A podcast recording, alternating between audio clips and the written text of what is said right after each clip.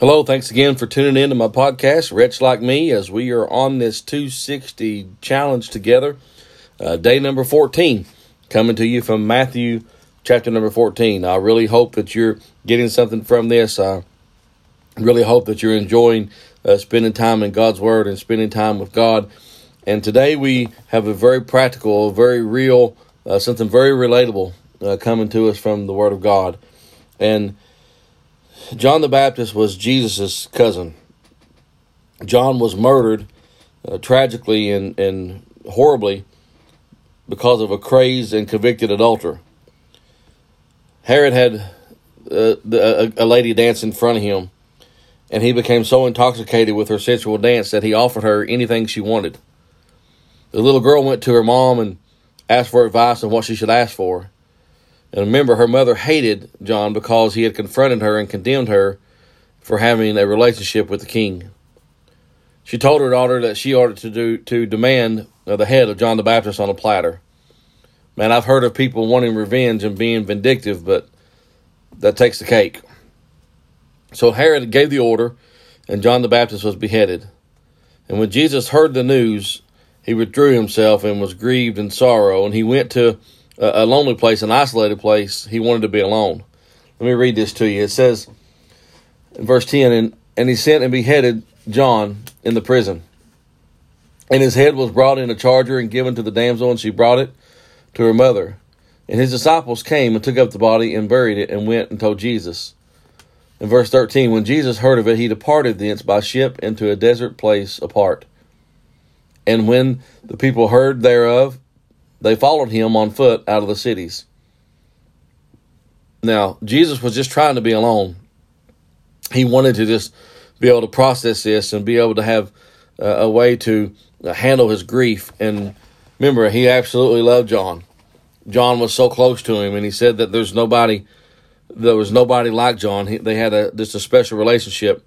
It was John that would leaped in his mother's womb uh, when she heard that Jesus would be born they had a special connection. So Jesus lost someone to him that he absolutely loved, and his heart was broken. But uh, the big problem was that Jesus, even though he wanted to be alone, the grievous process, notice it says, in the multitudes, the multitudes followed him on foot. Now Jesus could have very easily had said, "Hey, I'm kind of having a hard time. Can we plan something for next Tuesday? Can I get back to you?" No, that's just not who he was.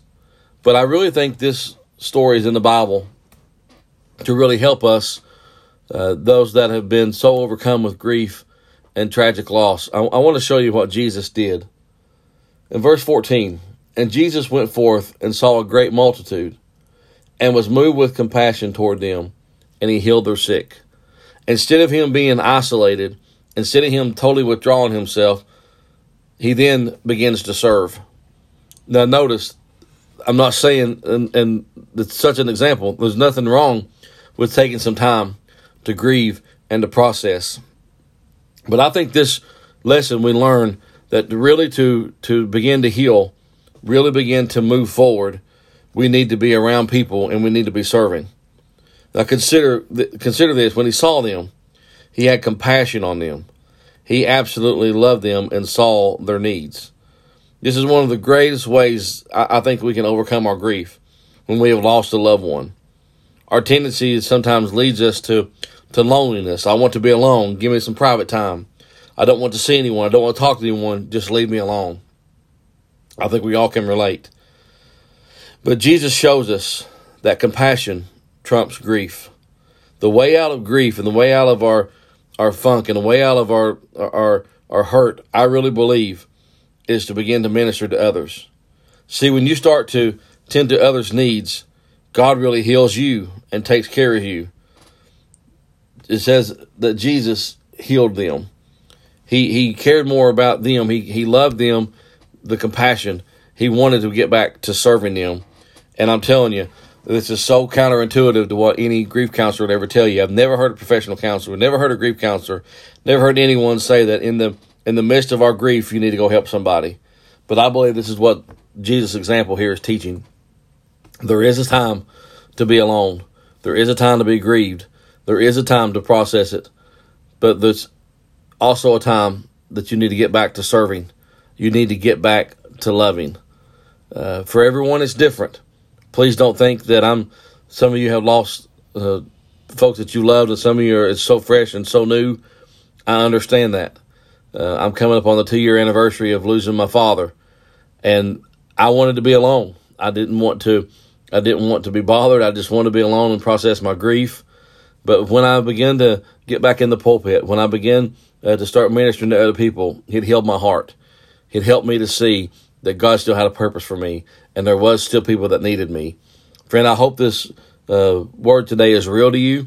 I hope it helps you with your grief. I hope it helps you uh, to begin to love people and continue to love people. I love you, and I thank God for you. And today, can I challenge you to bow your head and lift your hands and thank God for His awesome and wonderful and amazing grace that saved a wretch like me?